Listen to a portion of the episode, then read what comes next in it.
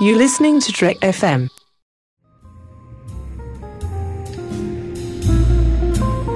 There was a little bar in Mill Valley where all the Starfleet trainees used to go. The 602 Club. You know it. I was there more times than I can remember.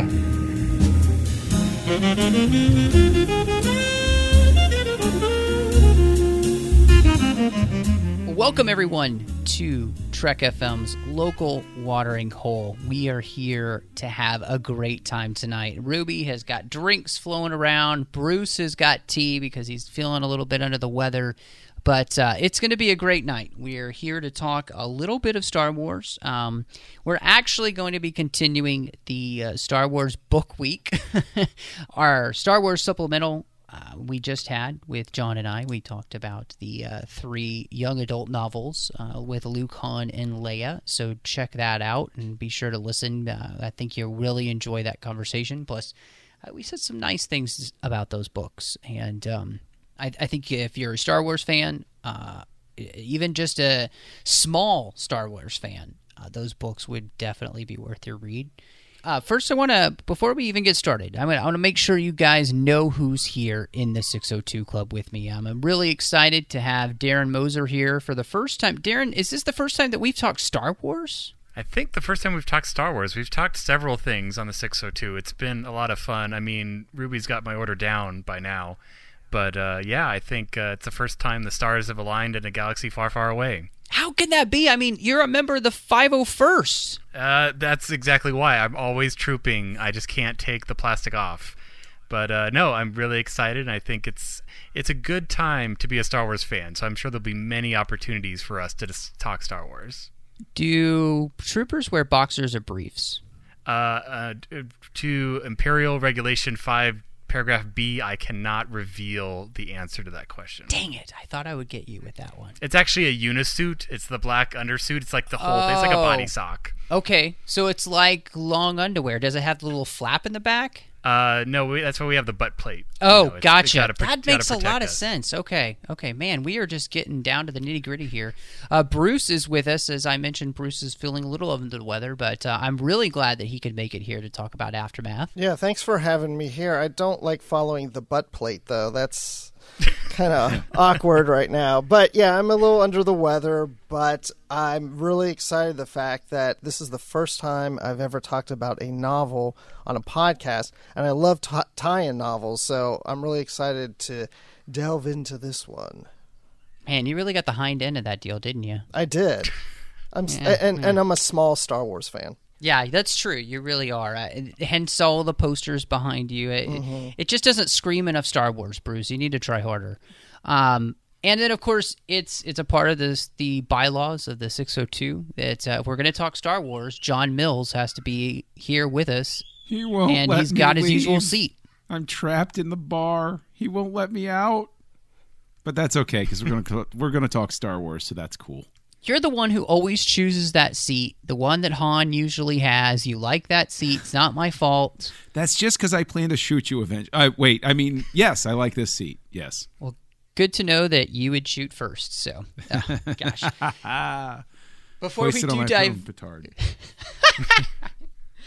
Before we do dive in, I want to remind everybody that, of course, the 602 Club is a part of Trek FM. We have over uh, 20 different shows on the network with all the special feeds we have as well.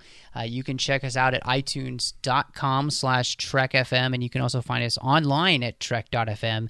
Check out all these different shows. Uh, we've got something for everyone with podcasts about every single Star Wars series, books and comics of Star Trek behind the scenes, different points of view. I mean, we really have it covered in every single way. So make sure that you do check out everything that we have to offer.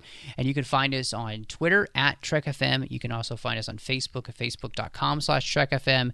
If you would like to contact us, guys, we would love to hear from you on the 602 Club about anything we talk about here uh, or anything you might want to hear us talk about on the show. Go to trek.fm slash contact. Uh, we'd love to get your feedback and thoughts about uh, what's happening in Star Wars or anything else, again, that we're talking about.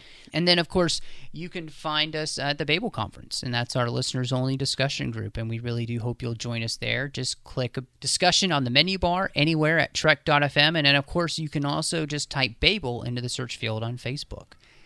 Well, guys, um, we did have something really big happen just a couple of Fridays ago. We had Force Friday, and released on Force Friday, we had a brand new novel that was going to be taking place after Return of the Jedi. And, you know, as Return of the Jedi faded from theaters in late 1983, Star Wars fans entered what would be kind of known as, for them, the dark times. Uh, toys began to disappear from the shelves. And honestly, Star Wars kind of faded into the cultural zeitgeist a little bit.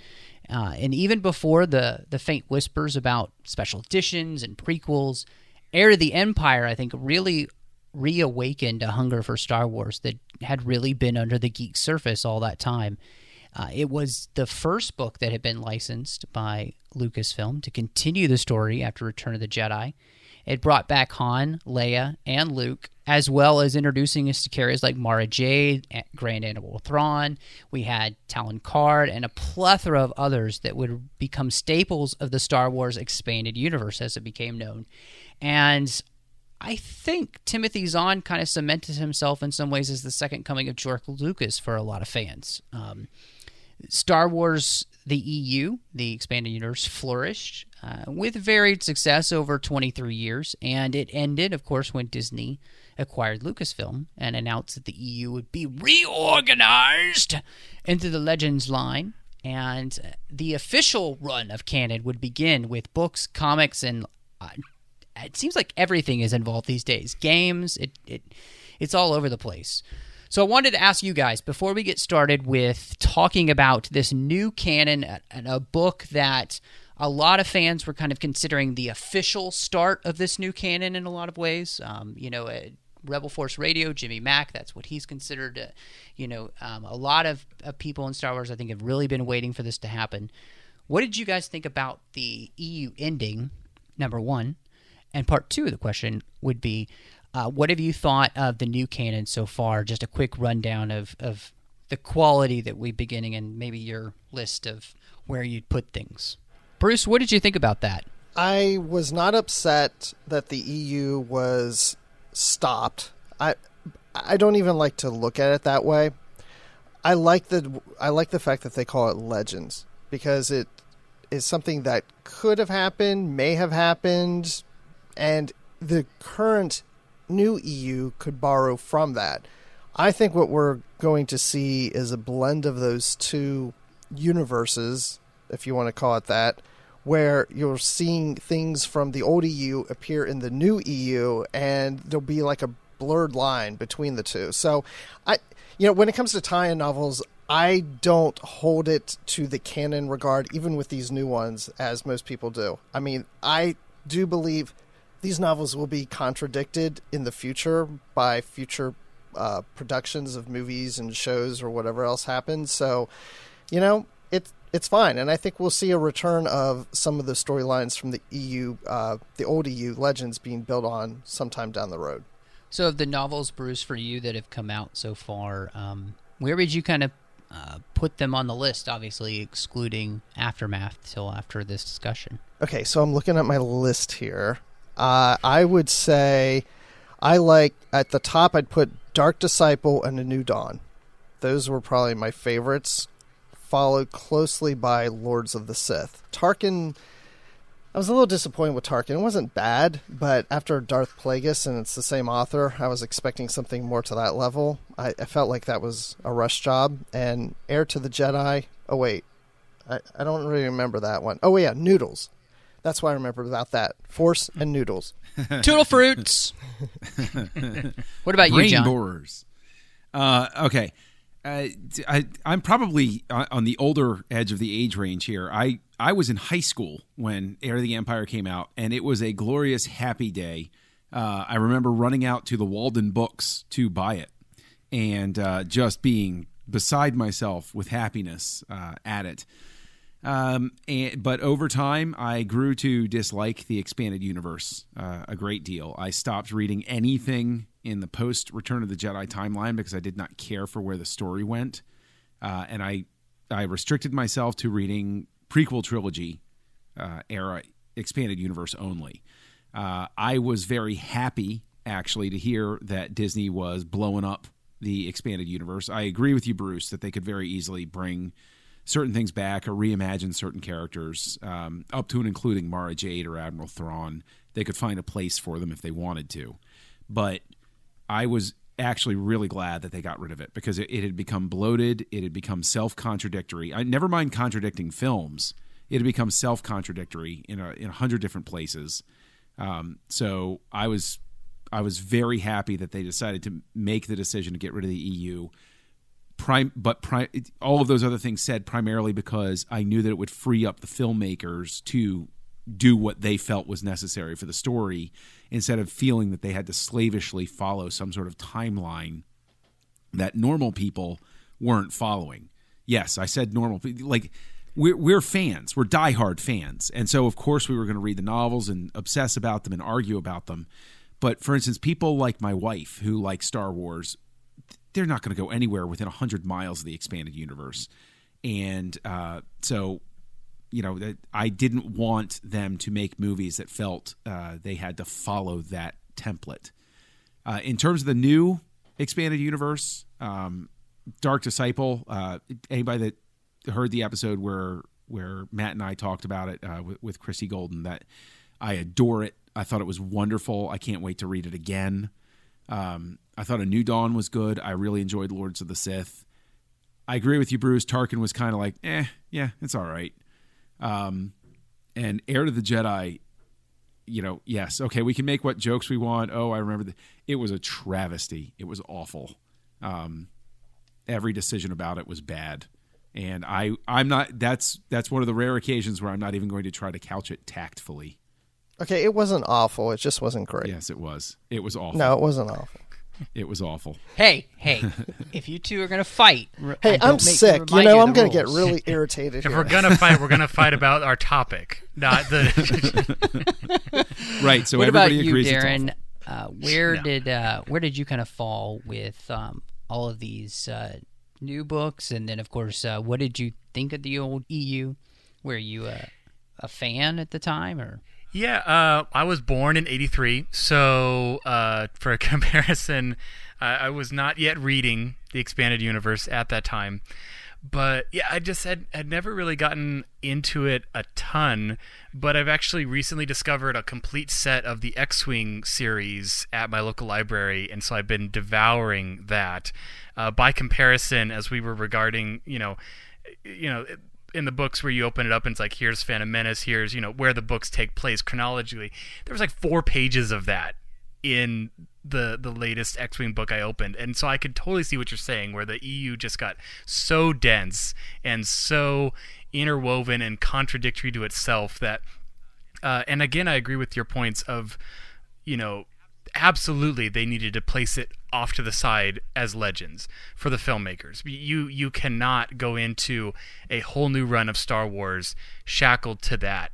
It, it's it's it would basically be the prequel syndrome as as no matter how tense a fight with Obi-Wan was going on in the prequels, I somehow knew he wasn't going to die. You know, it's you know, you can't put yourself into the fact that oh well Chewbacca can't die because you know Moon hasn't fallen on him yet or whatever. You know, you you, you can't do that.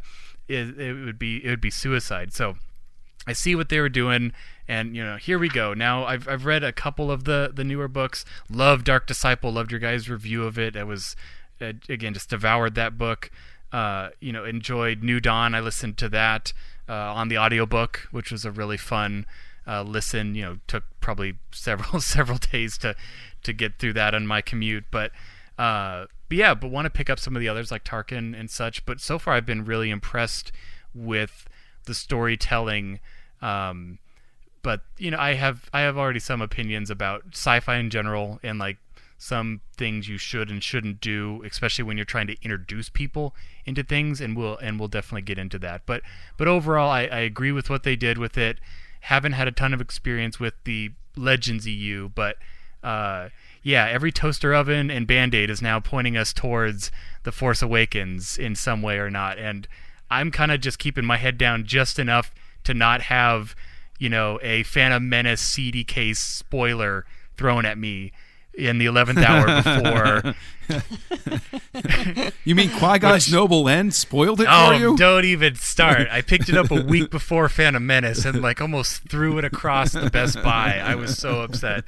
So kids, don't don't pick up the CD until actually I don't think you even get it until yeah, the they won't 18th. release Yeah, it till can't it, it till it the get, 18th. till the Yeah, movie comes because out. they're yeah. smart. Uh, but it'll say on it, it'll say like Luke's noble end, you know, Leia's not so noble end, Han's well, right now, nobler it's the. Lego is my biggest fear. It's you know, it's like hmm, Yeah. there's a battle, the rebel battle on Skywalker base or whatever. You Yeah. know, you know, it's like hmm, I wonder if there's gonna be a battle with the rebel. You know, it's you know, Yeah. it's it's it's easy to read between the lines with the Lego. But but yeah, so that's that's where I'm coming from. But I'm looking forward to this talk about aftermath and uh, and you know, yeah, writing a new chapter. Well, for me, I you know I have not read uh, obviously every single EU book. There's a lot of them, but I've read a lot of them in general. I you know started with the Thrawn series, um, the original there by Timothy Zahn, and I just kept going. And uh, for the most part, I, I stuck with it. I stuck all the way to the end uh, with Crucible, uh, the very last book that they put out in the EU. Uh, I am actually a person who enjoyed that book, and so um, you can actually find that review on on my blog. I didn't have a problem with them doing this at all, though, uh, of doing away with the EU um, to give them the, the freedom, as you guys talked about, and I think that's so wise. And I'd seen, I think, you know, being a fan of the Clone Wars immediately, I saw how the Clone Wars series was able to use things from the EU and bring it in and make it their own. And I think that's definitely what's going to happen with it's already happening with these new books because you know what? CAF is canon now. That's right. CAF is canon. But so, hot chocolate isn't yet. no, not yet. So, um, yeah, I, I, I had no problem with that. Um, I have read all of the books that have come out now, um, and Dark Disciple for me, like you guys, number one, love it. Um, Lords of the Sith, really good. So is A New Dawn.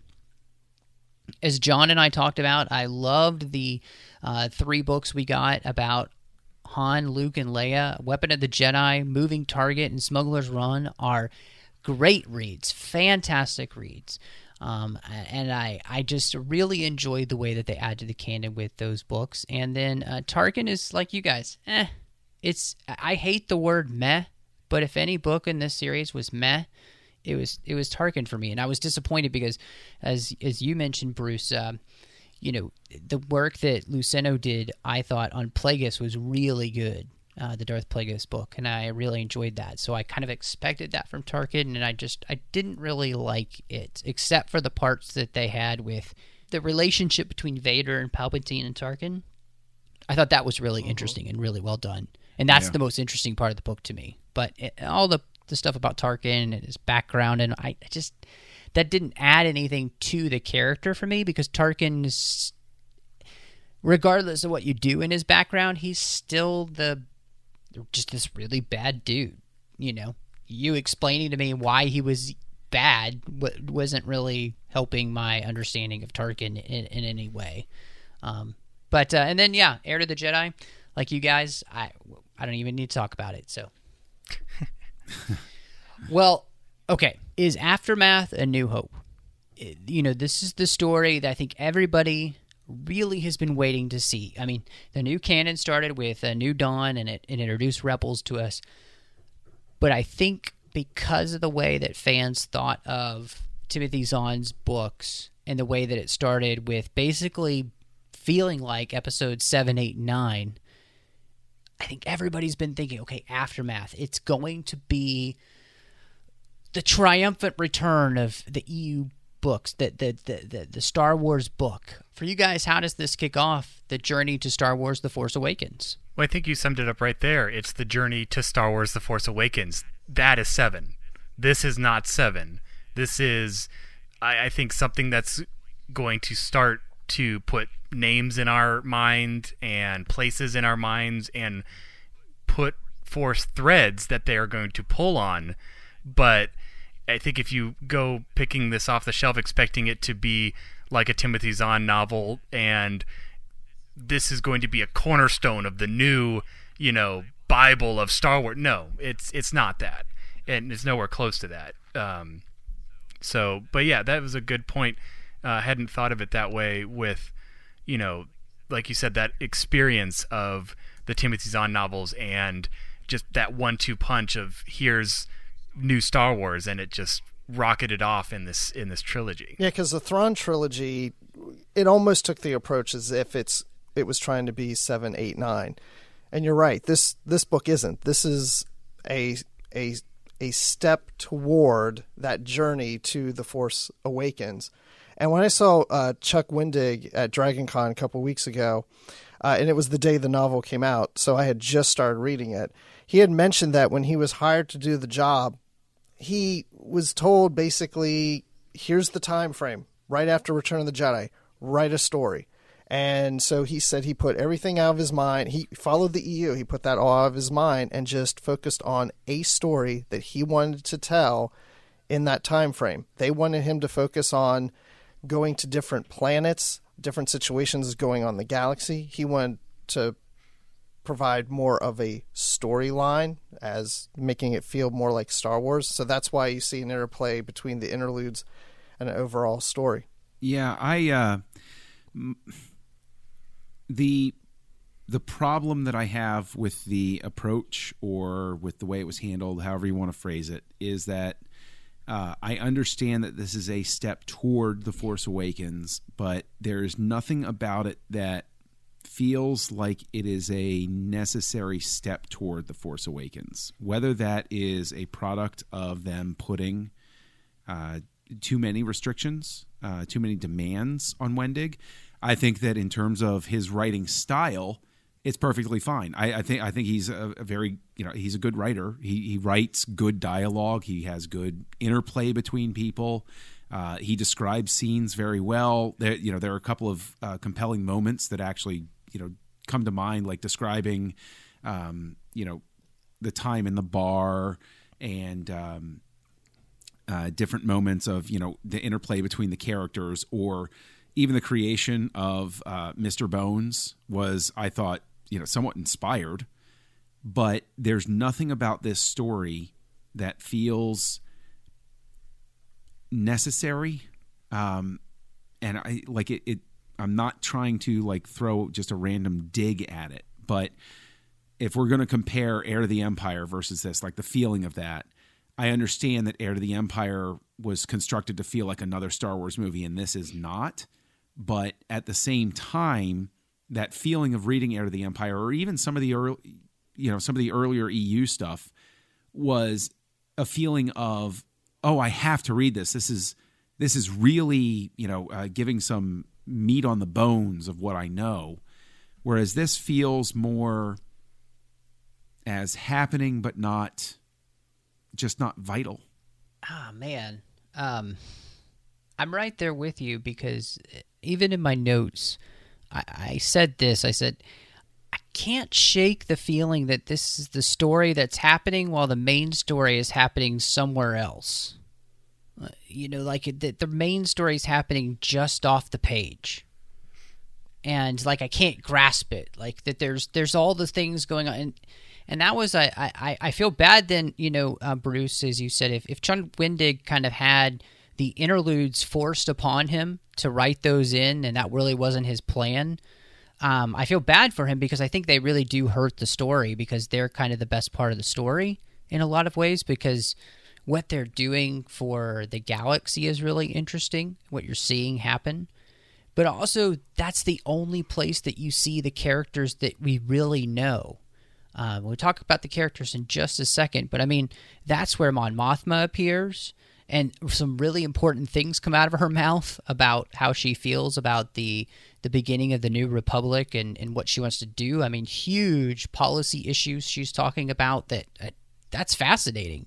We get like you know ha- half a page on that, and that's it. You know, uh, with Admiral Ackbar, uh, you do see a tiny bit of Leia, and then you have this wonderful interlude with Han and Chewie, and that's you're you're like I want more of this, you know, like I this this feels vital and important. Like this is the stuff that like you were saying John, this is essential.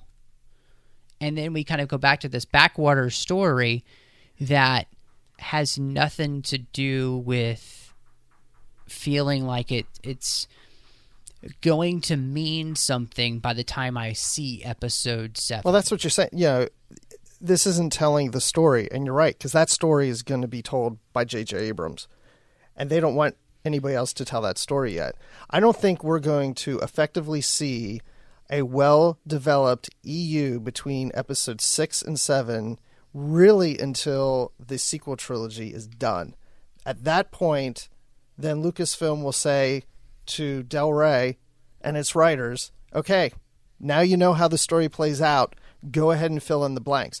If they allow them now to say, go ahead, write a, a Han Solo story, go ahead and, and fill in those blanks now, then the fans, us, like we were talking about EU, all of a sudden things contradict themselves because all of a sudden the filmmakers are going to do things that contradict the novels that came out that told this big expansive story of what Luke did and Leia did and, and Han did in this time frame.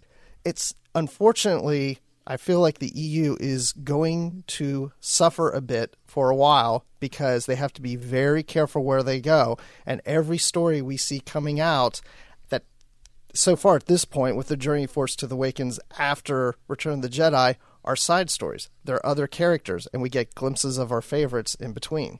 Yeah. Okay. But but to to counterpoint that one, uh, I appreciate that. I understand that. But at the same time, to speak to Matt's point about the the stuff that we just get in pieces, the parts of the book where I was really engaged were where uh, the Imperials are sitting there talking about what are we going to do next? What's left for us? And so for me, it was a disjointed experience because you have this main story arc in the book, and it doesn't feel truly connected to the forward progress of the empire, you know, like saying we just got our butts handed to us and we've got to try to figure out like what's going on. And I, am not going to sit here and try to like rewrite the book or anything like that, but those were the parts where I was really engaged with the story. Uh, you know, this story of, uh, which was sort of treated like a B plot of the Imperials gathering together trying to figure out what's going on, and then finding out that there's even a machination behind that. That's the engaging stuff. I don't even. I honestly, I don't even need the interlude with Han or Leia at all, or or Chewbacca, or even a mention of any of the main characters. If I'm seeing, and you know, keep in mind, I'm the type of guy that really loves the governmental stuff in the prequels. Like I would have loved a book that just dealt with you know the how's the republic setting itself up and how's the empire setting itself up and it doesn't even need to forward it all that much it just has to set the stage the way that it does in the book like i, I think that's enough for the whole book to exist yeah i kind of agree that that was my favorite aspect was and that's what I thought most of the book was going to be about. I mean, the title is Aftermath. You don't think, or at least I didn't think, oh, what that means the aftermath for the rebels. No, that's the aftermath for the losers. Like what what are they how are they rebuilding? How are what how many ships are left? You know, what what's going on? You know, who's pulling down the, you know, statues of Palpatine? Wh- where's the propaganda going that he's still alive, you know? And so those aspects, yeah, I could have definitely taken an entire book on that. And again, even if it doesn't end up mattering because episode 7's 30 years later, you know, obviously things that necessarily happen months after episode six doesn't necessarily mean they're going to impact it. But, uh, but yeah, those were those were good good aspects, and and uh, yeah, but a lot of you know a lot of little stories and not you know not necessarily characters again you know we'll see or we'll even that that's I guess what was also kind of in the back of my head was could any of these characters even be in episode 7 not that they need to be but just age wise like that's 30 years. So that's you know so unless they're an infant or you know a teenager like this you yeah. know the kid he's 15 you know or so he technically could be. And i'm not saying that that's where they're going with it but that was in the back of my head as i was reading it of like you know what what are they possibly doing? Um but uh let's see there was another point i was going to make about what you were saying with the with the EU and and the future of it being kind of on pause and and I can see that. You know, they're definitely not going to say, "Here, please, we need help filling in the gaps." No, they have a plan. Oh, that's what I was going to say. It's the Star Wars cinematic universe that's the big shift. Now we're in the cinematic universe era of filmmaking with Marvel and with DC and with and they've purposely said, look, this is the journey to Star Wars The Force Awakens. Meaning even if they gave Chuck, you know, a one-page synopsis of what he needed to be in the book or not have in the book, they're putting their Star Wars clout behind it saying it's it matters now, whether it ends up mattering a lot or a little, you know, that's to be seen. But they're saying the books are tied into the movies, which are tied into the Rebels, which are tied into the video game, which is tied into the Rogue uh, Rogue One. You know, and so that's just going to be very interesting because Star Wars has always been the keeper of the canon. You know, and of of any franchise where it really, I mean, they have whole departments and people where that's their job. And so that I think is going to be the most interesting thing about these new books. Eh, so that's where it's like, I, I mean, obviously only time will tell, but you know, I I'm more interested to see what parts of aftermath are actually going to matter because I have to think at least something in it. At, at least they gave maybe the like I said that one page they gave him saying do or do not do this. Haha, you get a reference. Um, you know, but I don't know. We'll see it, how how it fits into the cinematic Star Wars universe. I completely understand everything you're saying, all of you, and I do agree with a lot of it. I have a couple things. One, Bruce, you you said that um, you know this is the journey to the Force Awakens. Everybody said that, but I'm going to throw out there to Trump. I think you is, and I don't mean that politically. Shattered Empire issue number one is exactly what I hoped that Aftermath would be like. Now, I knew Aftermath wasn't going to be like that because I heard it online that it wasn't going to be about any of the major characters beforehand. So I was well prepared to know what I was getting, which I was glad I, I knew because if I hadn't, I think I would have been even more disappointed. But Shattered Empire has this great story start where it's it's it literally is the aftermath of you know the the the Death Star being blown up, and we actually do get introduced to some parents of a character who's going to matter in the Force Awakens. It's huge. Like I'm seeing that story. What I don't understand is that you have an entire book here that's marketed to adults, and like you said, it's the journey to the Force Awakens. Got it. But as I said in my first review of New Dawn, if you're going to have the books and the comics and the games be canon, they have to have weight. People need a reason to pay or play or read for all of this. So if the stories are important, they need to be important and not fill just like filler. And if you said Bruce, where the EU's kind of be a, a little on hold right now until they get to you know, episode seven coming out, then don't release this book till after episode seven so that some of that stuff can be worked into whatever book comes out. Don't don't do this thing where you hamper the storyline and you give me a half-assed book instead of a full-assed book. You, you see what I'm saying? Like I I love Star Wars and I love the Star Wars books. And I love the good ones. That's why John and I raved about Dark Disciple. One, because it comes straight from scripts, so we know it matters. yeah. Two, it gives us the end of a character that we all really grew to love, and more in depth about characters that we all grew to love. And this is this was just the frustration for me with this book. And I understood going in that it wasn't going to give me the main characters. I knew that.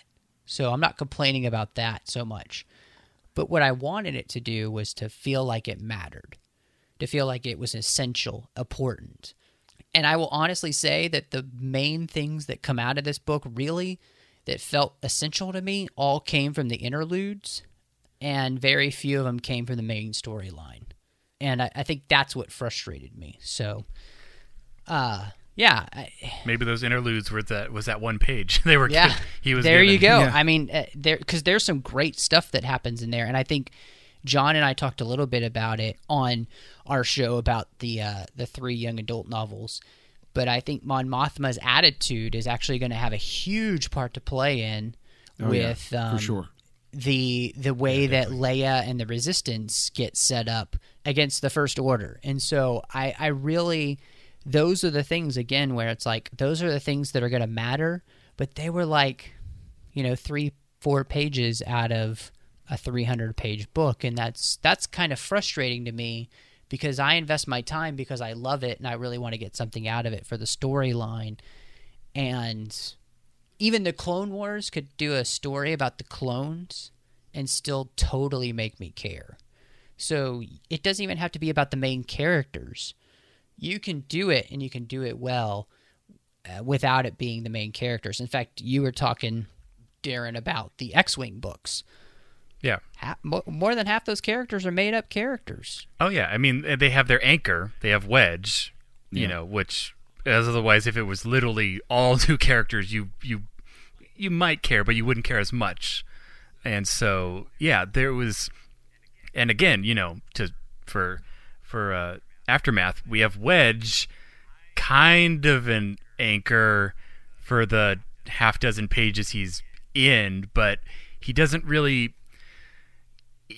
A lot of the story happens to Wedge. He doesn't. Im- at least it doesn't seem like he impacts it or or guides it as much. He's kind of almost down for the count for a lot of it. I didn't even feel like he was necessary. What I don't saw see anything that Agree. he really brought to the story at all. I mean, he gets captured. They later find out he's captured, and but that didn't affect necessarily what their plan was. They were going to attack the palace anyway. Uh, he just happened to be there, and oh, look at poor Wedge. Well, yeah, let's get him too. Yeah. yeah, exactly. Womp womp. well, that's good. I mean, let's let's dive right in and start talking about the characters. Um, I, I think Wedge is the red herring, so they could put a big name on the book and make you buy it. That's how I feel about Wedge in this book because you're right. He's not in it at, at all. I mean, he the, the But when that he's Nora in, he- intercepts Wedge Antilles' urgent distress call, she realizes that her time as a freedom fighter is not over yet. bum bum bum. Hey, I just read it. I got to read this book now. yeah, exactly. I mean that you you feel like it's going to be a wedge story, and then it's not at all. Uh, and I was like, because that was exciting to me. Okay, like here's a character, it's a side character, a small part here in the films, and he had a great part to play in the EU. I'm really hoping to see what they'll do with him, and then he's beat up or unconscious most of the time in the story. Yeah, Wedge. Uh, he doesn't seem like the best type of agent to send out snooping for things. I really think he should just stick to uh, flying battles uh, after this. Yeah, he even questioned that himself. I, one thing I do want to say, uh, yeah, well, didn't he? Doesn't he? Uh, uh, please forgive me, but he decides to go on this mission as like part of his vacation or something. Essentially, like he's not even like specifically assigned to it. He's like, yeah, I'll swing by, I'll check out a couple of things, and he happens into this it's imperial. very happenstance, yeah. Worst travel agent ever. Yeah. yeah. So, but uh, you know, I, I will say I we, we we referenced him a couple of minutes ago, but I do want to say that if there is a side character that's created for this that uh, occurs in the book, I think we all agree that Mr. Bones is awesome. Yes. Yes. Yes. Yes. Who knew that the Roger Roger droid was going to be so freaking awesome? And Yeah, just his I- description, like with the bones of his enemies like rattling as he moves, and just yeah, it's like how did Chuck turn this the the disposable soldier of the entire prequels into a singular character that we all cared about? Yeah, and he was, and when he get when he gets the uh, the replacement arm on, and like his his first reaction is like, it's gonna be a lot harder to kill people with this. I was like, now this that type of stuff, I'm all on board for. Like if there had been even more of that type of interaction, you know, I, my my reaction to the book would have been substantially more positive. I want the action figure of Mr. Bones. That's what I want. I think he would be With cool. with optional Yes. astromech arm that you can swap on. Yes. Yes. Uh huh. Yes. Oh, that's awesome. Well, and it, what was great there is that character, like kind of referencing what happens to C3PO in the Attack of the Clones, you know, where he gets the new head and the switch bodies and everything. And I I love that. Like that was great stuff. And like you guys said, he is a fantastic new creation for this this storyline. I really really liked that character and gosh, um more maybe maybe he could go to his own spin-off series. Clone Wars 2, the wacky Mr. adventures Bones. of Mr. Bones. That, Yeah, now- there oh wow, go. they could. They talked about coming to the little golden books. How many? Come on, Oh, those of us with kids, I'd buy them for my Mr. kids. Bones. Hey kids. Is the first book called Ratlin? I just want to see it. Uh, you know what? Somebody out there in fandom has to do this of doing a Mr. Bones comic in the style of the Little Golden Books. I would love to see that. Oh, that's aw Yeah, that's the little idea. droid with a heart of death. What did you guys think of uh, Nora Wexley, who is the rebel pilot and mother to Temmin? And those two really do kind of become the main characters of the story, even though we thought it was going to be Wedge. She really didn't do that much for me. I mean, I don't know. I'm having a problem with some of these characters. She was his mom. She was this rebel pilot that comes to get him to take him, well, to come home, but then realizes the Empire is there, and so she wants to take him away. And so her focus seemed to be more of taking him off planet, but then, oh, wait, there's the Empire. Maybe we should step in and do something. Oh, but wait, now I need to get off planet with my son. I'll tell you the part that I'm disappointed about is reading Shattered Empire. There's a female rebel pilot, and I was hoping that was her, and there would be a, a crossover, but it's not. There's not a tie-in between those two. Yeah. So that part I was disappointed when I got to the comic, but yeah, she was she was okay. I mean, it was cool how she was one of those characters like that flew into the Death Star. Like, you know, a lot of a lot of characters actually end up being in the Battle of Endor uh, that we see. But I like that aspect of of her character, and and it did present you know another lens of uh, you know another type of rebel. She's not in the A Squad. You know, she's not. She hasn't been followed through the movies. You know, sh- but yeah, no. And so I like I like that aspect, but from from the times like I've written stuff and and from what I know of, of stories, it a lot of these characters stuff happens too. And you don't want your protagonist to have too much stuff happen to them. Just like we were saying, Wedge happens across, you know, this planet, and she happens to come home. It happens to be her home planet that they're having their mystery summit at, you know and it's it's just if especially if it's your protagonist especially they have to be causing change through the majority of your story and and being the effect of that change and it just that was that was i think a weak element as far as her character of what what could have been stronger Yeah, no, I, I agree with you. Unfortunately, it just wasn't one of the stronger characters in the book for me. Um, and it's unfortunate too because so much of the story is told from her point of view and is happening to her. And um, yeah, I, you know, you can make the argument, especially in the original Star Wars movie, that it begins by things happening to Luke, but by the end he becomes the full-on protagonist. Like he's he's actively involved in things, you know. So it's it's well it's okay just- to set the stage Yeah, you know exactly. and to have this is what's happening and then you have the call to action and then your hero responds you, you did I, I didn't expect the first sentence to be nora knew what she had to do and took her path into her own hands you know it'd be like wait what who who is nora what is going on you know yeah What did you guys think about her son Temmin? Uh, you know, he's a junk dealer. He's a trader. He's basically uh, feels like a young Han Solo and Watto put together. Oh no, what I thought I thought he was Ezra Bridger. Oh yeah, yeah, very similar. You're yeah right. he had a lot of ezra I, I couldn't get past that. I mean, I liked his character. I I, I like that he built Mr. Bones. Uh, but I, I couldn't get it out of my head. I kept thinking it was Ezra the whole time. Yeah, it's just very similar, very similar situations. Uh, his parents or his father spoke out against the Empire and was taken away, similar to Even had a radio show about it. right, Apparently. right. The communication. He had a. Down with the Empire podcast. Right. exactly. and so there was a lot of similarities there, which um, I was I just wanted something a little more different because, like I said, I, I kept picturing Ezra every time I, I read about his character. But um, Well, then he found that lightsaber. I mean, wait, no, that didn't, that didn't. right, but that's the thing. So and then he, he he kept being followed around by a monkey, and it was like, why is Aladdin here? I don't understand. a whole new world. But Maybe the lightsaber was in a secret case that turned out to be information.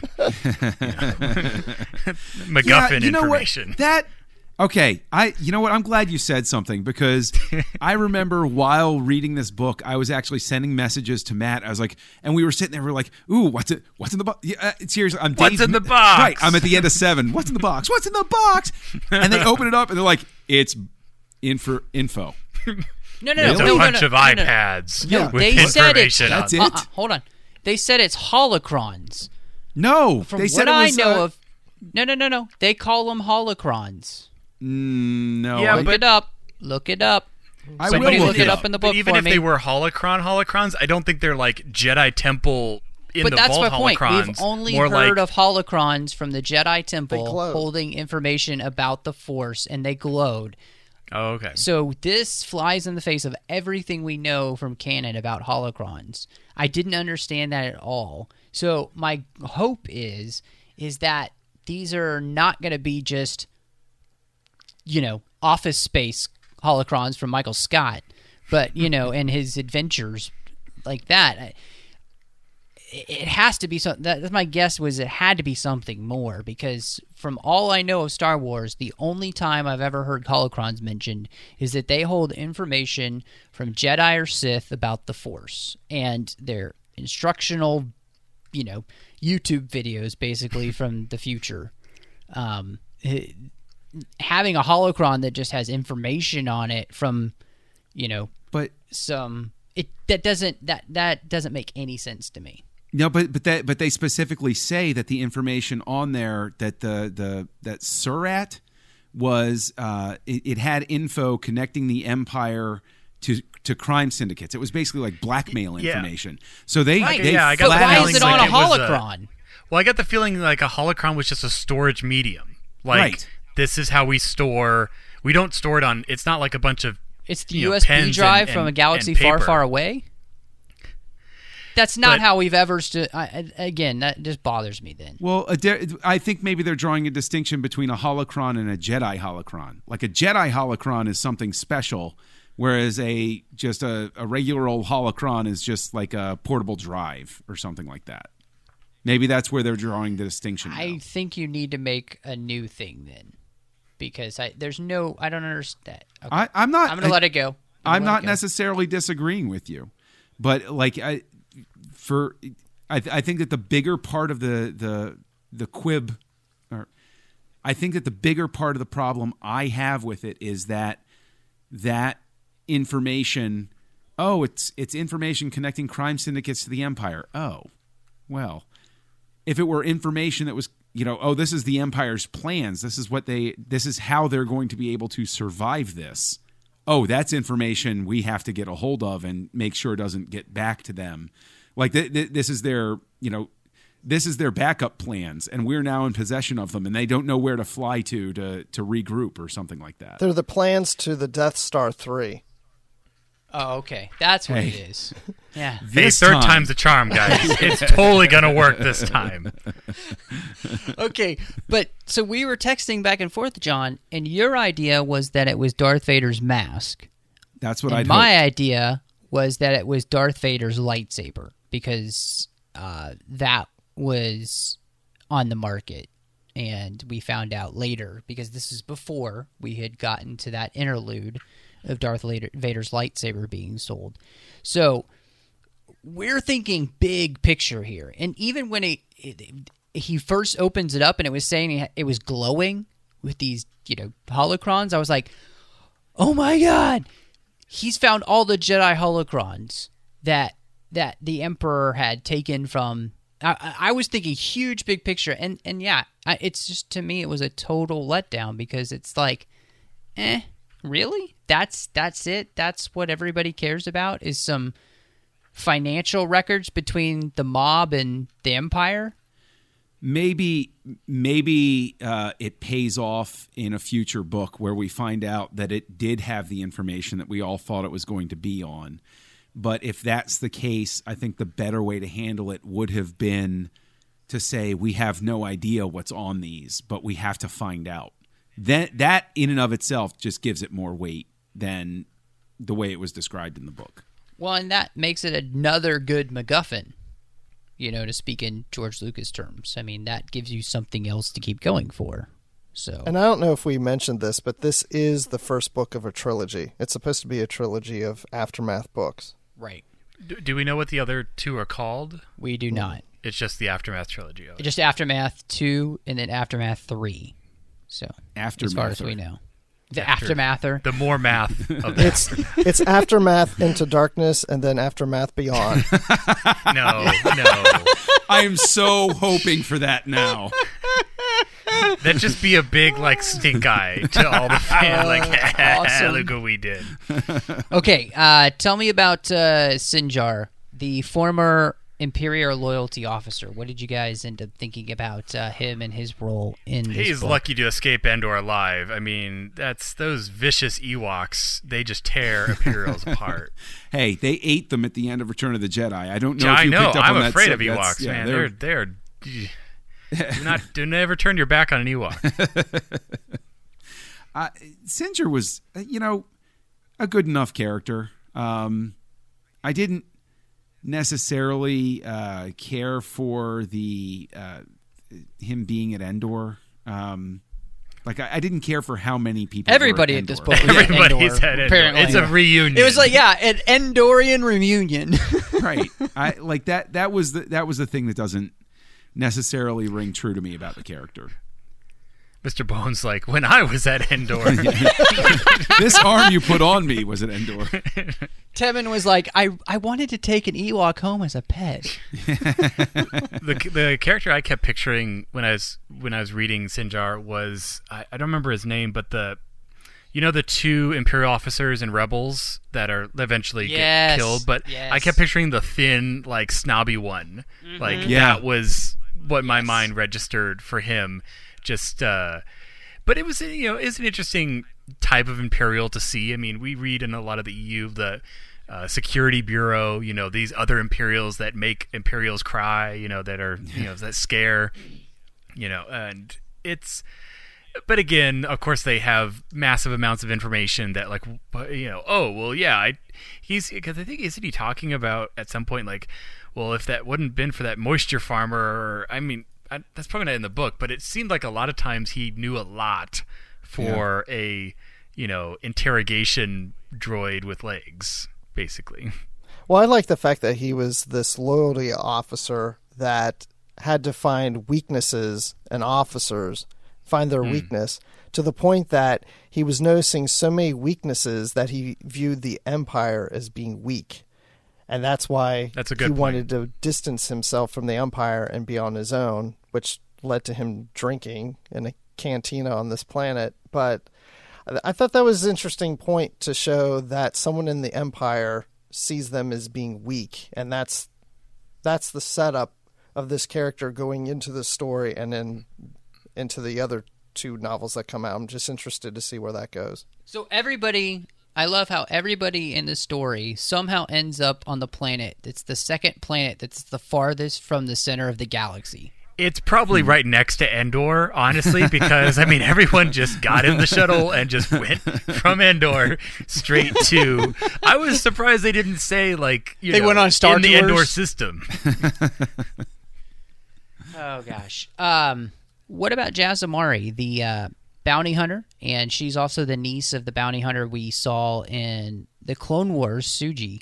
Um, which I thought, you know, for me, I think she's the character that I actually liked the most in the story, uh, because she had that really cool connection to something in the past, and it gave me like a really firm anchor of you know who this character is and kind of what their motivation is, and you know why she's a bounty hunter almost with a conscience because she's you know has switched from trying to get employ of the empire and has now been working for the new republic which is i, I thought was really cool. Yeah, that uh, you know, she wasn't my favorite character, but the the parts where she was starting to try to figure out what is her new role in this new world were the most interesting because again, aftermath, you know, the empire is falling, you know, how how much are the uh, you know, how much are the new republic going to tolerate you know bounty hunters i mean we see that in the in the three pages of dengar for some reason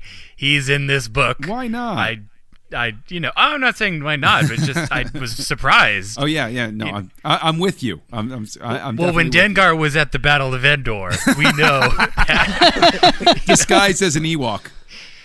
disguised as a big fat ewok A leprous Ewok. Yeah, that's what everybody wants.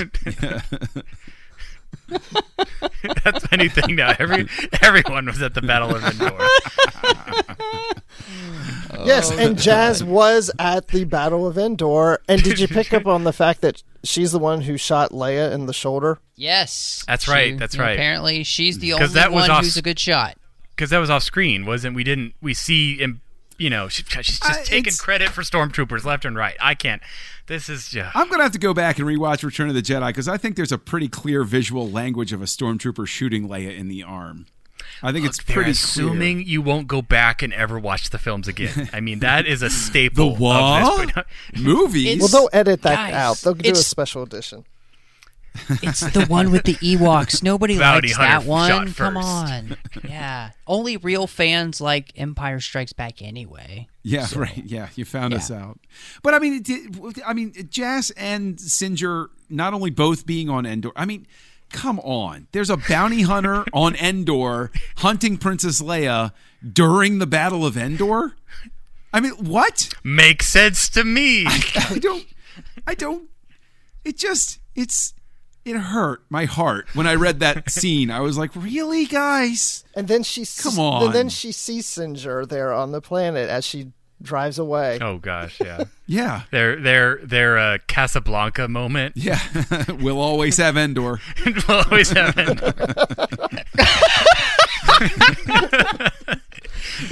Maybe not today. Well, you know, as as the Death Star is raining down on the planet, destroying the ecosystem.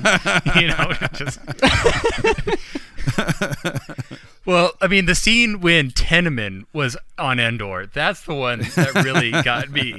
No, I'm just kidding. He wasn't on it. No. Guys, Not you have we to were told. remember, as a good friend of ours, you know, Aladdin saying, it's a whole new world, Yep, that's right. A whole fantastic point of view. And depending on where you come from, you know, it's uh, whatever side you're looking at. It, it's, it greatly depends on your point of view. So Yeah. uh, that it could that have been a makes total stormtrooper, but maybe Sugi was just dressed up as a stormtrooper. That makes total sense. What they're going to do now is instead of BBY before Battle of Yavin, that's not going to be the new zero. The new zero is going to be the Battle of Endor, and when everyone went there, it'd be called a BBE. There we Yeah, go. BBE. Yeah, the PBE. BBE. I like that. It's Oh, the new canon. Oh, yeah. Okay, I, I can live with that. I can live with that. Well, we what was interesting is that we did had Admiral Rae Sloane Yeah. who first appeared Yeah, in A New great Dawn, character. which was great, and have her recur, and she's the first recurring, you know, Imperial that we have in the new canon, a lot like Thrawn or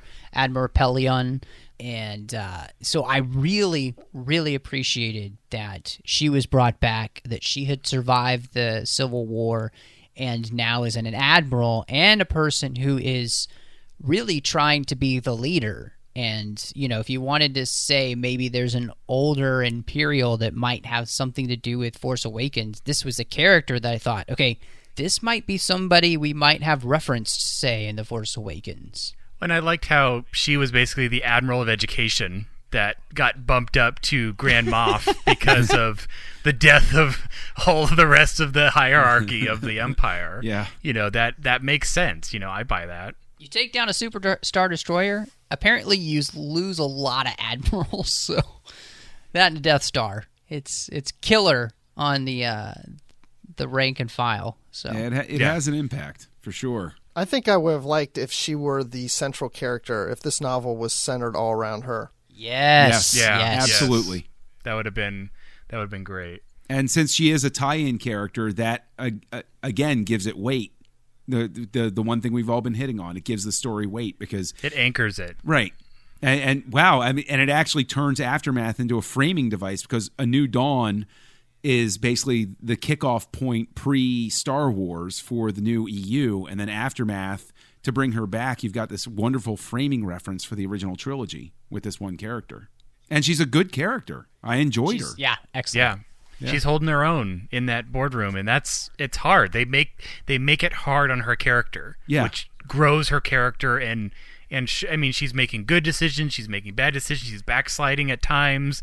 She's trying to cover her butt, but in the end she firmly believes like we got to do something. She's the one when the house is burning down who says, "Wait, wait, wait, like what literally what are we going to do?" Like Right. I mean, she does have the cards of the the last Super Star Destroyer that's parked somewhere. You know, she won't tell anyone. You know, that's cool how she has that in her pocket, her or code cylinder, I should say. and uh, they don't have pockets.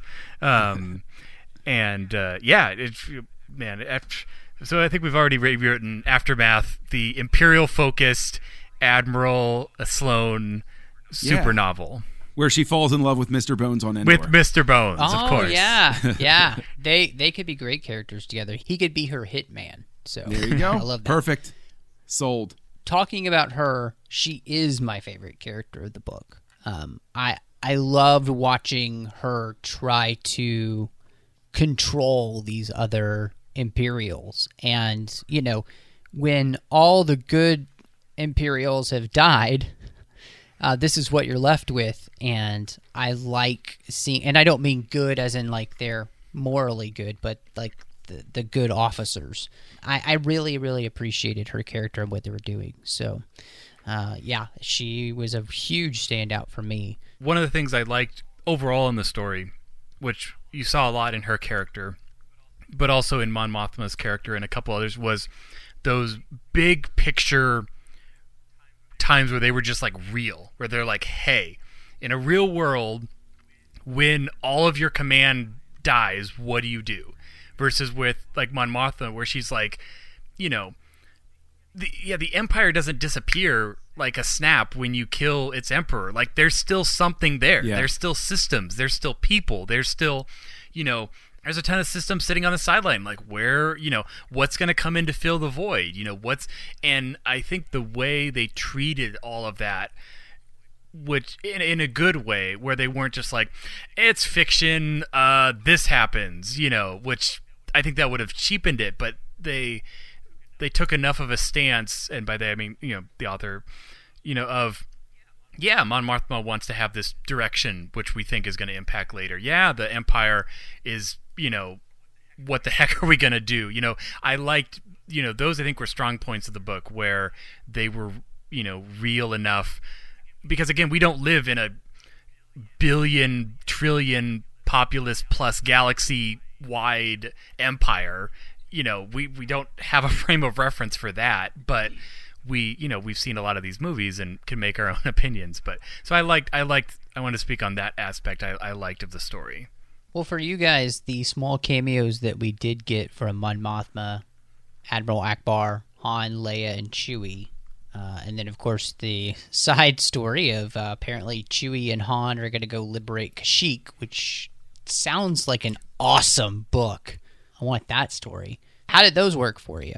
Well, I like how Admiral Ackbar uh, would mention the word trap in every other sentence. Um, It's a trap. it's not a trap i know traps this is not a trap but it might be a trap Be careful of the trap. but it was nice to see. Shut your trap. It was nice. they've renamed the ship trap one um, Yeah, it was uh, nice to see Han and Chewie on the Millennium Falcon heading to Kashyyyk. Uh, the one thing that bothered me a little is like, yeah, oh, we don't need to get the rebellion involved in this. Let's just let's just call our friends and we'll take over the whole planet for ourselves. We'll we'll, we'll save them. Just Chewie, get on the phone. Call, call all these people. Get the Rolodex out. Get your black book out. You know, I don't know. That seemed a little strange to me. well, you know they have a rotary phone on the Millennium Falcon. He's never upgraded that thing. I mean, the entire ship is a rotary phone. You just, you Pretty much. They just- they plug it turn into the back of the. Death Star, Yeah. right there, Turn and you it just around. spin it. yeah, it felt like that side story specifically felt like you know when you finish a novel and it has like a couple chapters from another novel that they want you to Yes. be interested in. That's what it felt like, except for it was in the middle of the book. that, that- that's what it felt like. No, the stinger goes at the end, not in the middle. Ah. I thought that this was really interesting because the things that Mon Mothma were talking about. Uh, what galaxy is she in? Um, I understand that she wants to demilitarize and, and create this this formal republic, but d- d- did she not realize that the, the predicament that they are actually in at the moment, that they are still actively trying to destroy the empire, and that uh, it seemed like to me she was putting the cart before the horse. Uh, it's good to have those ideals, and to that that be what you're fighting for. the toward. land speeder. as it were. Exactly, exactly. And I, I, I again, I think that that's something that's going to play heavily into the Force Awakens. But I, I felt like it just felt off for her to be talking about wanting to be a new hippie community already in in a galaxy that's still very much at war with itself. I mean, they haven't liberated a planet like um, Coruscant and and some of those major planets like that. So I mean, there's still a lot of this to go forward and to be kind of already in your mind demilitarizing. It's like you're just you're not at this point yet. I, I get what she wants. I think it's a fantastic place to be and, and to want that. That's what they should all want. But at the same time, you're nowhere near your goal, honey. So simmer down now. Yeah, but they do have the the one character present that viewpoint. Um, I think that uh, in its own way, in, in a book that does have a lot of, and I applaud it for this, a lot of prequel nods.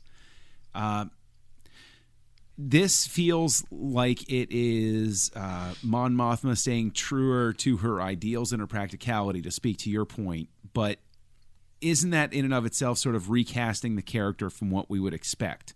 which I don't think is necessarily a bad thing, especially if this winds up playing out the way we think it will for the state of the galaxy in Force Awakens. But it, she is part of the senators that w- were aligned with Bail Organa, who was a pacifist, and Padme, who was a pacifist. So, in a sense, even though we're all I, I guess you know it- it's sort of like a dramatic irony sort of thing for the audience. We know that this is a bad call. This is not the call you want to make, but her character is staying true to those ideals, and you know putting ideology ahead of practicality, and so we'll see that bear fruit come December. You know, so if it's like if that's a bit that has that sort of impact, then you know, it, I think it has a good place in this book. Well, I think that's a great place to jump into some of the things we liked. And uh, John, I think you should just pick up that point and run with it because I know one of the things that you really liked, and uh, it was one of the things I did too. So why don't you just start us off with that? Uh, w- w- well, there. were- I mean, there were there were a couple of things uh, that I liked. I, you know, I did like um, because we made reference to what's in the box earlier. Uh, the acolytes that appear in, in that chapter are, you know, I, I guess arguably the first seeds of what we know to be uh, the Knights of Ren. Um, you know, We are the and- Knights of Say Red. Ren. Yeah. Uh, you know, and, and the Bring thing me is, a lightsaber. yeah, but but that they even say, um, you know, because they they believe that they've got Darth Vader's lightsaber, which of course we know is highly unlikely, uh, considering its long journey to the core of the second Death Star before it exploded. But uh, that they say we're taking it to destroy it so it can join him in death. Which Very I Egyptologist. Yes. yeah, and it, and the thing is is this I think that's a good hint that the Knights of Ren are like a death cult um of some sort, which I A think Sith cult. Yeah. But uh, like it's just it's a it's a new twist. I think that's um a, a good uh, fanatical twist sort of thing. Well, I don't know. Like also the what, like you said, I didn't think that was really Darth Vader's uh, saber because I don't know how they would get it. But then I'm wondering, well, whose is it? I mean, there aren't that many red sabers out there. Yeah, however they however they have established Could be in the canon Maul's. by this point that you can get lightsabers on the black market. That's in Dark Disciple. So I don't know. Uh, if we were to find out that I mean maybe I mean maybe that's a hint in and of itself as to why they're pursuing maybe, you know, the the I mean obviously Luke's slash Anakin's or Anakin slash Luke's original saber figures into the Force Awakens. We've seen that much. Maybe Yeah. this informs why that even appears in this. Is that gets dredged up in the black market because they're trying to get a hold of it. Yeah, I think that was nice because that's a that's a good seed, like we were talking about for the Force Awakens, because it seems like the Knights of Ren are definitely going to be a major player in that story, in the First Order, and and how that comes together. And while that you know, it, and it was a perfect, just um, just enough where it was, it wasn't like, and then this is who these people are and where they're coming from. No, it it it gave us like half a conversation at a moment in time in a transaction, and it was just enough to like pique your interest, and then it was gone. So unlike some of the other interludes, which were kind of like, oh, and I thought this was for a new book at the end of the book. At the end of the, Well, one of the wonderful things about that too is it honestly connects with a lot of the things that we kind of know from the EU. Um, they're talking about the uh, looking; they're the the acolytes of the beyond, um, and then you had this uh, forced devotee, this uh, acolyte, basically of the Sith under Palpatine, one of his advisors, Tashu, who is sold out to the ideas of the Sith, even though he's not one. He's a true believer in the ideals of the Sith. And talking about, you know, uh, looking outside the galaxy. From everything we know, at least from the EU, was from outside the galaxy, the Vong came, and that's one of the reasons that Palpatine took over was he had had a vision of the them coming and knew that he felt like the the Republic wouldn't be able to handle it. So in some ways, he kind of turned himself into uh, the dark hero, I guess. Um, I, I some- hope this isn't a way for the Vong to come back. Keep them away. That's, but I mean, it was just interesting because this whole idea of something outside the galaxy. That also, think about this, it just came to mind. Mortis. Outside the galaxy. It doesn't Yeah. have to mean on the edge of the galaxy, but Mortis is not, from all we know, it's not a part of the galaxy. It's just something that appeared and then disappeared. So I don't I don't know what Mortis is. Uh, Clone Wars. Uh, there Clone was a story arc, uh, the Altar of Mortis.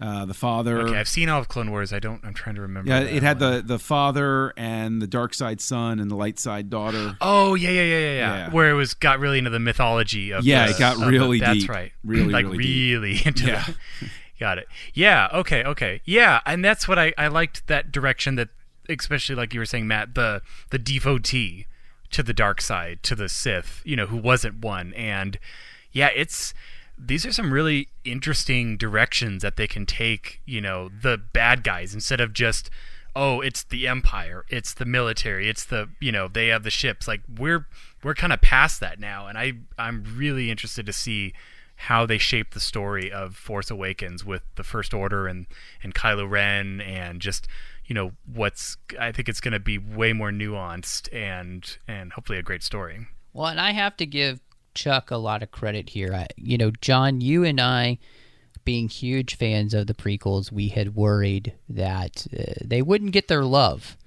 And I have to say that the way that he writes the story and the way we read them in the three young adult novels uh, as well, it just felt like one tapestry and it you know you you pull from here here and here and here and it didn't matter what part of the canon it came from but it all just fits together beautifully. There's no you don't ever get that moment oh i'm giving the prequel reference now. Oh i'm get, you know it just felt like everything from the prequels to the original trilogy with clone wars and rebels in between it, it's all one thing and Yeah. i love that because that's what you know that's the joy of destroying the old eu and having the new eu be here with uh, the, the new books being canon is that they they do connect because we have all that backstory now. It's set.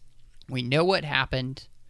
And so these books can seamlessly incorporate all that stuff and and Chuck did a great job of that. So I give him all the props in the world for that. I really appreciate that as a Star Wars fan. I, I am tipping my hat to you. Yeah, it was one of the first few times where I've read the word because doesn't isn't one of the the in, inner pieces like on Naboo for a yeah, second? Theed. Yeah, Theed, and it was one of the first times where I felt like that was just natural because and I don't know why. I mean, it's not, nothing against Naboo and Theed, but like when the prequels came out, it felt so forced down your throat. Like this is Naboo, this is Theed, this is the new place. This is where I mean, it was like they were talking about Naboo all the freaking time. Like it was the center of the galaxy, and here now we're going to Naboo, and I felt like this was a great, you know, just it's another planet, you know. Just like how Jakku is going to become an important planet, but we don't know why yet or how.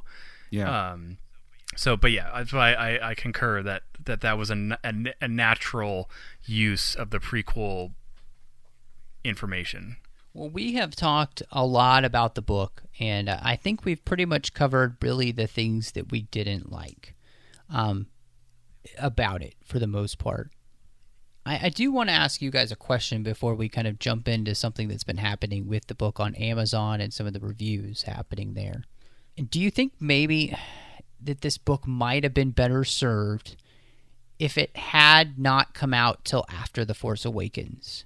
So, say this book comes out the week after the movie, so that the pieces of that film can play into this book so that the mystery of Han, Luke, and Leia, what's happening there, isn't a secret anymore.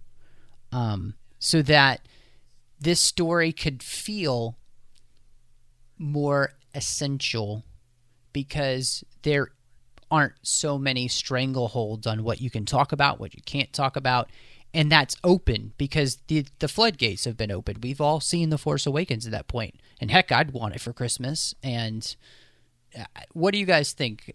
Do you think that this was worth having the book come out now and kind of having the reaction we're having now, or do you think maybe it just might have been better to wait a few months, not try and capitalize on Force Friday, but maybe give fans a little bit more of what they really hoped this book would be. Yeah, because Chuck Wendig doesn't know much about the movie, doesn't know any more about the movie than we do. So how can he lead into that with very little information?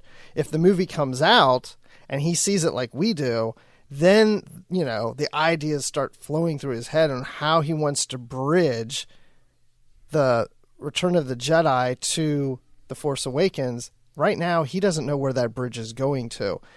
And I think, yeah, I think it would have been a, a better book knowing how to fill in those pieces going into the movie if he had seen The Force Awakens. I'm interested to see what he does then with his second book of this trilogy because by that time he would have seen the movie. So I, I think it would have benefited to wait. Oh, is he is he writing all three books? Yes. Okay, I, I didn't know that it was the, all by him. I I I didn't know if it was him or it was going to be like a mix of authors. Yeah, it's him for all three. So you're saying this is like Chris Christie's Bridge to Nowhere? Yes.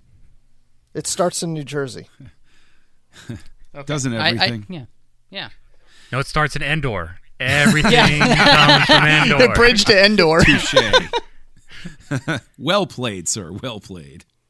Uh, yeah, I, I, I think we would all agree that um, they should have they should have held on uh, because this had like the young adult novels have their own um, framing devices that tie in to the Force Awakens, and I think that if they had uh, put those front and center, maybe even expanded one of them uh, or what have you, I think that would have served the strategy better. I definitely do. Yeah, I mean, at the time of this recording, we're still going to have to wait 93 days, 3 hours, and 12 minutes until we find out, you know, what is important in this and what is not.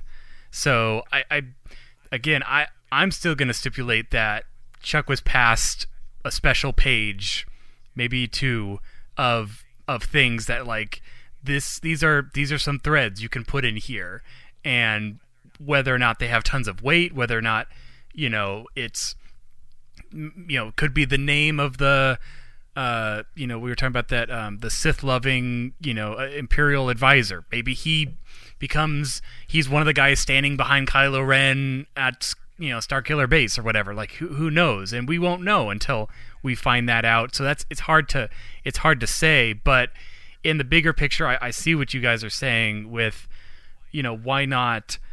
Why not use it to its full potential to connect the dots instead of well, we don't even know what the picture is going to look like yet. You know, how do we how do we draw it? Um, although, if they're not going to tell Chuck any information until the movie, you know, then this book wouldn't even come out for a while because you got to write it. So, Force Awakens plus writing, printing, and publication time, which, you know, that's that's I guess that's just not the way they want to play it. Well, and and that was my thing was was not that they would have just showed him the movie when we all saw it, but that Okay. he would know enough or at least seen enough of the movie to be able to write the book, but it would not come out till after the you know the Force Awakens, so that that was you know copacetic. Every everything's out there for for the fans, but then we get rewarded after the movie at Christmas time with now here's the book that kind of launches you from you know episode you know six to episode seven and i just to me it felt like it just feels like a better idea and again it makes the book more essential so instead of having this thing where if you're giving it a fair review you're probably giving it about a three people are more like, "Oh my god, you have to read Aftermath. It's so freaking awesome. You know, I can't believe what they did with this and it's connecting into and maybe what's it telling us about episode 8?" You know, I mean, that that's that's not going to happen Yeah.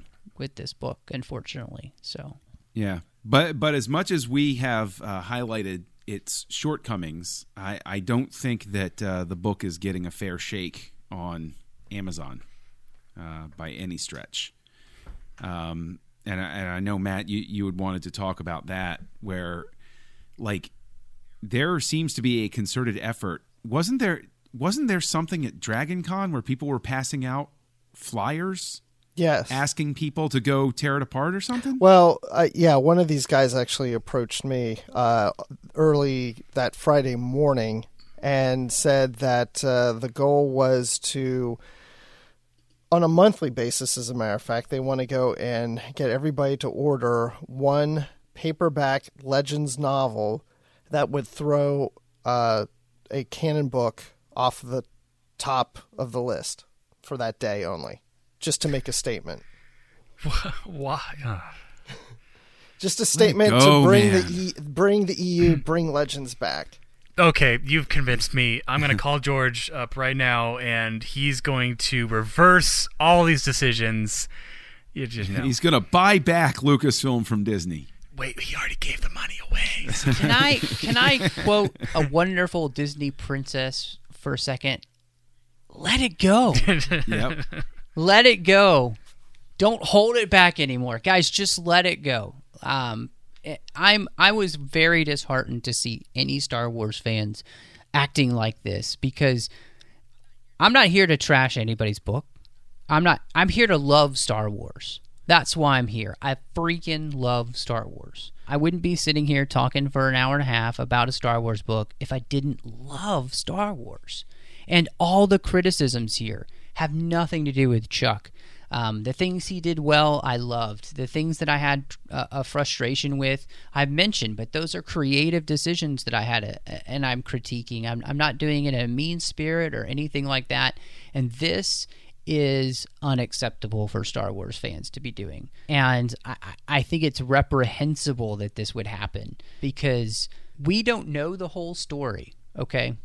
And I don't think that some of the things that maybe we've talked about in this book were completely in Chuck's control and how he wanted to tell the story.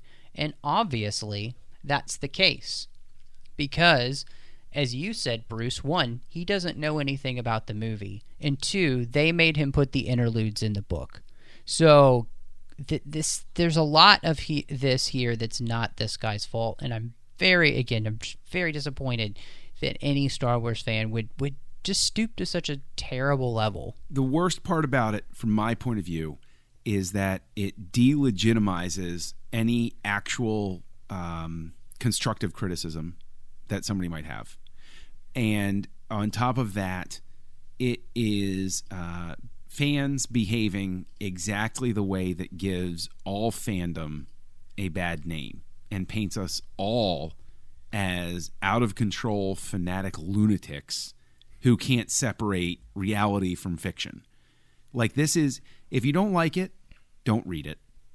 End of story. You're done. You're not getting your Legends line back. It's not going to happen. Just just You walk weren't away, at man. at gunpoint on Force Friday. This Right. wasn't shoved into your cart. You're gonna buy this book, and you're gonna Right. get a friggin' five stars, okay? Right, exactly. Exactly. They didn't let anybody out of Target until they gave it a five star review.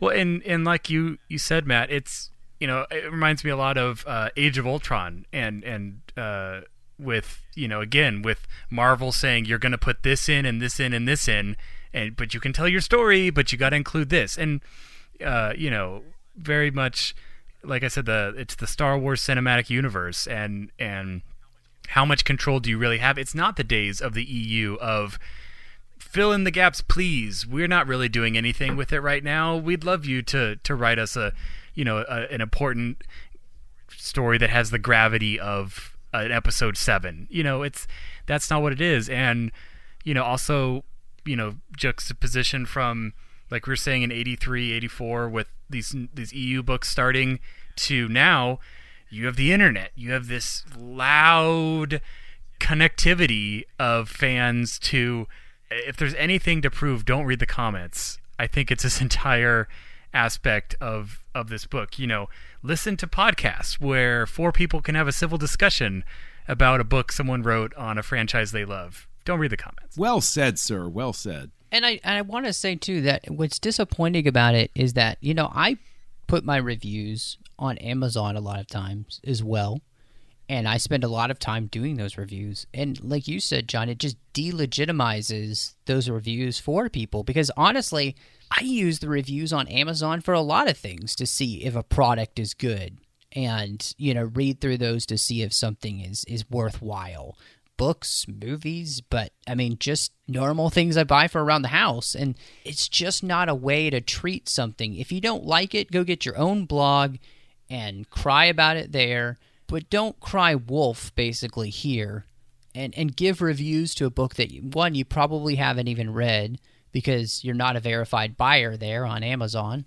And two, uh, ruin the reputation and, and hurt a guy's feelings that who's just out there trying to write a book. You know, I mean, Chuck was hired to write a book, and you either like it or you don't, or you're kind of in the middle.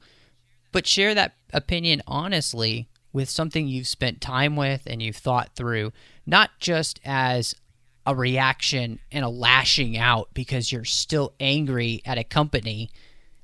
This guy had nothing to do with that. He does not deserve this whatsoever. So, whether I love Chuck's book or not, I'm I'm on his side to say, "Hey, leave the guy alone. Leave the guy alone." This this is ridiculous, Star Wars fans. So, well let's just do a follow-up podcast after the force awakens and we can be like oh my gosh i didn't even realize that this meant this and now it all makes sense or we could be like well the second one was really good but you know it, it you know time time will tell well, for you guys, I do want to to get into our actual ratings and and what we did think about the book. Um, I'd like to do that on a scale of five for this, so that we can have a, a, a nice basis for people to kind of understand where we are with the story. Darren, I'm I'm a very hot and cold reviewer. Like I usually, you know, I I usually see the positive things. I'm, I'm it's very rare that I'm going to see something or watch something, a movie or a book where I'm just like, that was utter trash. You know, battle. Yeah, what was it? Uh, Battlefield, Battlefield Earth. Earth. You know, that's that's down there. But uh, so I would say I get after I would give Aftermath a three out of five. Uh, you know, it's Star Wars. It's it's got some good parts. Mr. Bones definitely helps out a lot in that rating. I I tried to give it a fair shake because I literally read it right after reading The Martian, which I devoured over 2 days. So I was trying to cleanse myself of like this incredible book and now, you know, giving it its own due. Um, but yeah, I mean, it I, I it's definitely not the number one in these newest books. I mean, Dark Disciple and and New Dawn and some others definitely are king of that hill, but I'd give it a three, but I don't know if I would definitely go out and say you got to buy this book. You know, it's it's not it's not a must own. You know, but it's another good chapter. You know, from what's come out so far. I uh, I'm going to uh, give it two and a half out of five stars. Uh, there were aspects of it that I did like, that I did enjoy, but the overall experience was disjointed and um, non-essential to me. Uh, probably, I, I initially came out of it trying to be more positive about it, but I just, upon reflection and going back, I, I honestly, it's it's two and a half. There, like if you're a diehard fan, go ahead and read it. But three or above for me would be a book that I would feel comfortable saying to somebody who's just dipping their toe in or something should I read this book? Uh, this is this is something for the die. This is to put it in the in the context of uh, being a fan of the the musical band The Doors. This is like the soft parade. You got to be a real fan to pull the gems out of it and and appreciate the work. I agree with that. Uh, diehard Star Wars fans. Again, I don't think it's necessarily a must, but I think it's something diehard fans should probably read, but a general Star Wars fan, I would not recommend it. Uh, I wouldn't say I wouldn't recommend it. I just, I, it's not essential. And yes, I don't think it I don't think it truly is a journey to the Force Awakens. I think it's an author's interpretation of events of the galaxy that take place right after Return of the Jedi, which I think it does a good job. I like seeing the summit of the Empire and how they're fighting among each other as to what to do. I can see them breaking off into their own groups. Uh, then I also liked Mr. Bones a lot. I thought he was a cool character. Uh, and I like the interludes. I made I like actually when I read the book, I read it of course from page one to the end, but then I went back and kind of reread it real quickly again, just a quick summary of it in, in my head, and I read it without the interludes and went back and read the interludes, and I like reading the interludes by themselves, one after the other. But I would give this book uh, three holocrons out of five. Now, what's on these holocrons? I mean, it's really important. Are these Jedi holocrons, or are these just like you know normal, bureaucratic normal, payroll? Normal hol- yeah, Yeah, No, no, these are weather projections pol- on holocrons. Alderaan. Oh, we don't need that.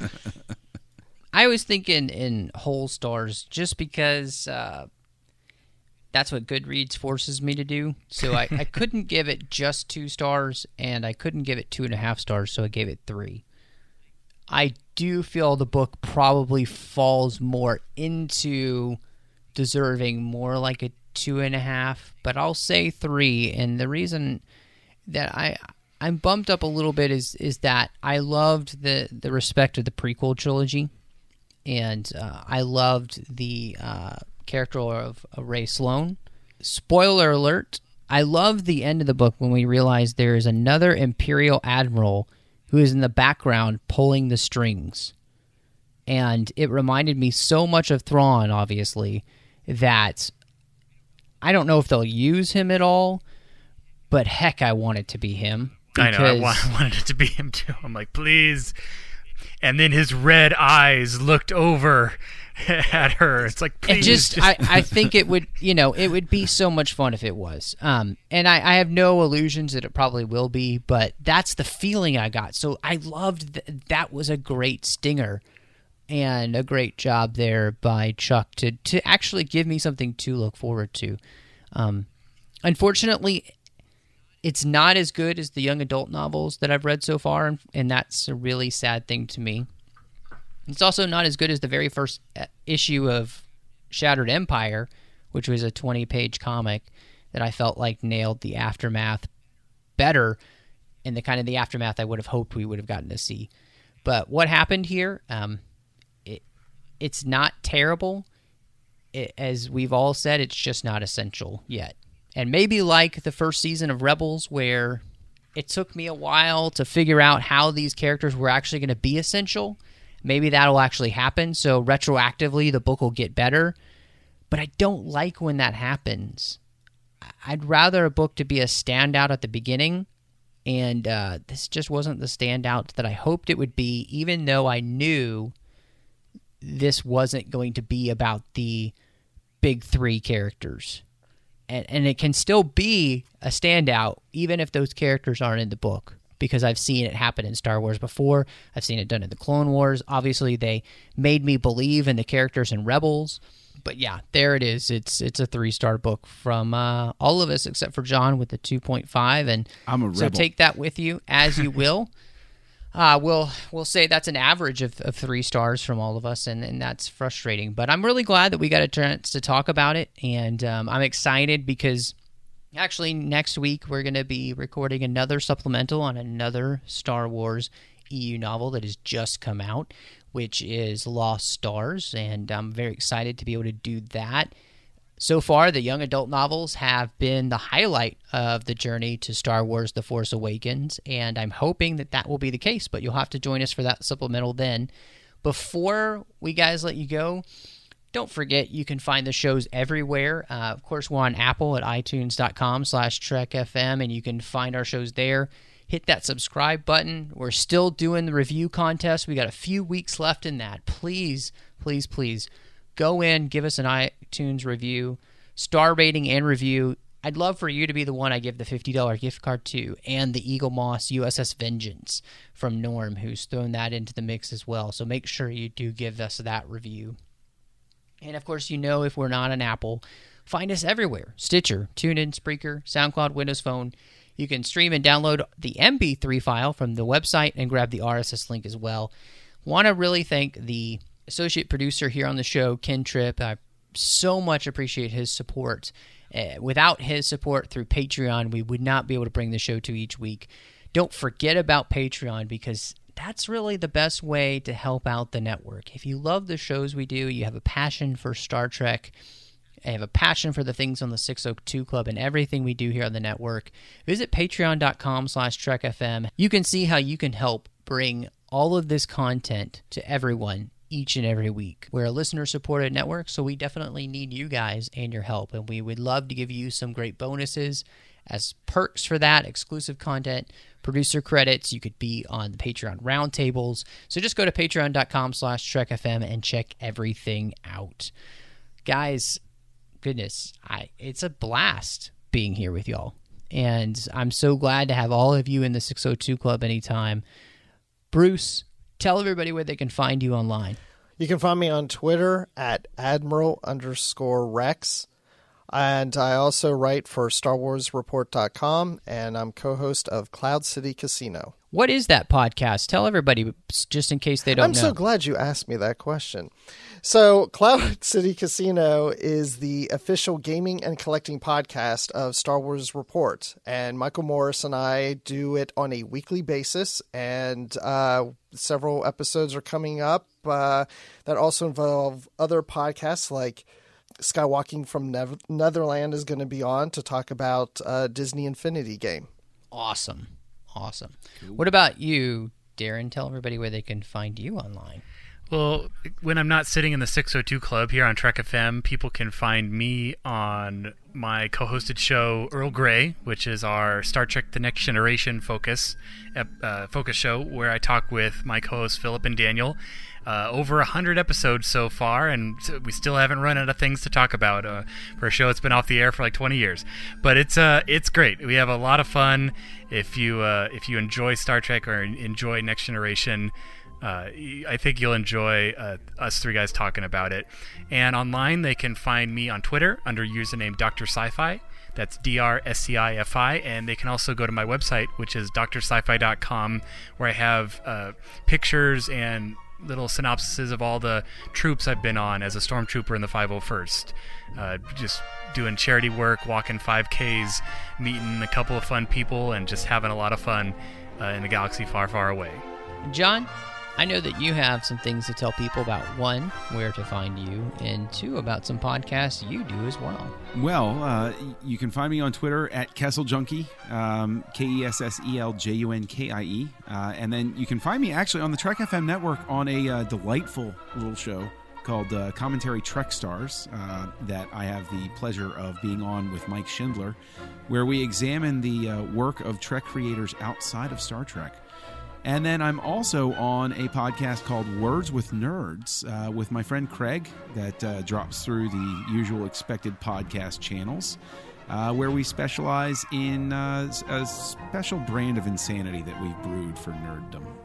Well, guys, uh, you can find me on Twitter at MattRushing02. You can find me on Instagram at mrushing. You can find me doing the Orb with Christopher Jones. We talk exclusively about Deep Space Nine. If uh, you like Deep Space Nine, haven't really watched it a lot, check out the show. We'd love to have you listen and uh, get to know Deep Space Nine a little bit better, as so many people I think these days are really finding it again on Netflix and going through. What a fantastic show to watch from front to back. You can also find me doing Literary Treks with Dan, where we talk about the books and the comics of Star Trek. We also interview authors. Really excited. We just had Peter David on talking about the New Frontier series, so that was a great interview and had a lot of fun with that. And I do have my own personal blog, as I mentioned earlier, at 42lifeinbetween.wordpress.com. You can check out my reviews of books and movies and other things like that. Uh, all my uh, Star Wars reviews there for books that I've read over the years and stuff like that, too. So Really appreciate if you check that out. Really appreciate you joining us for this episode of the 602 Club. And may the Force be with you.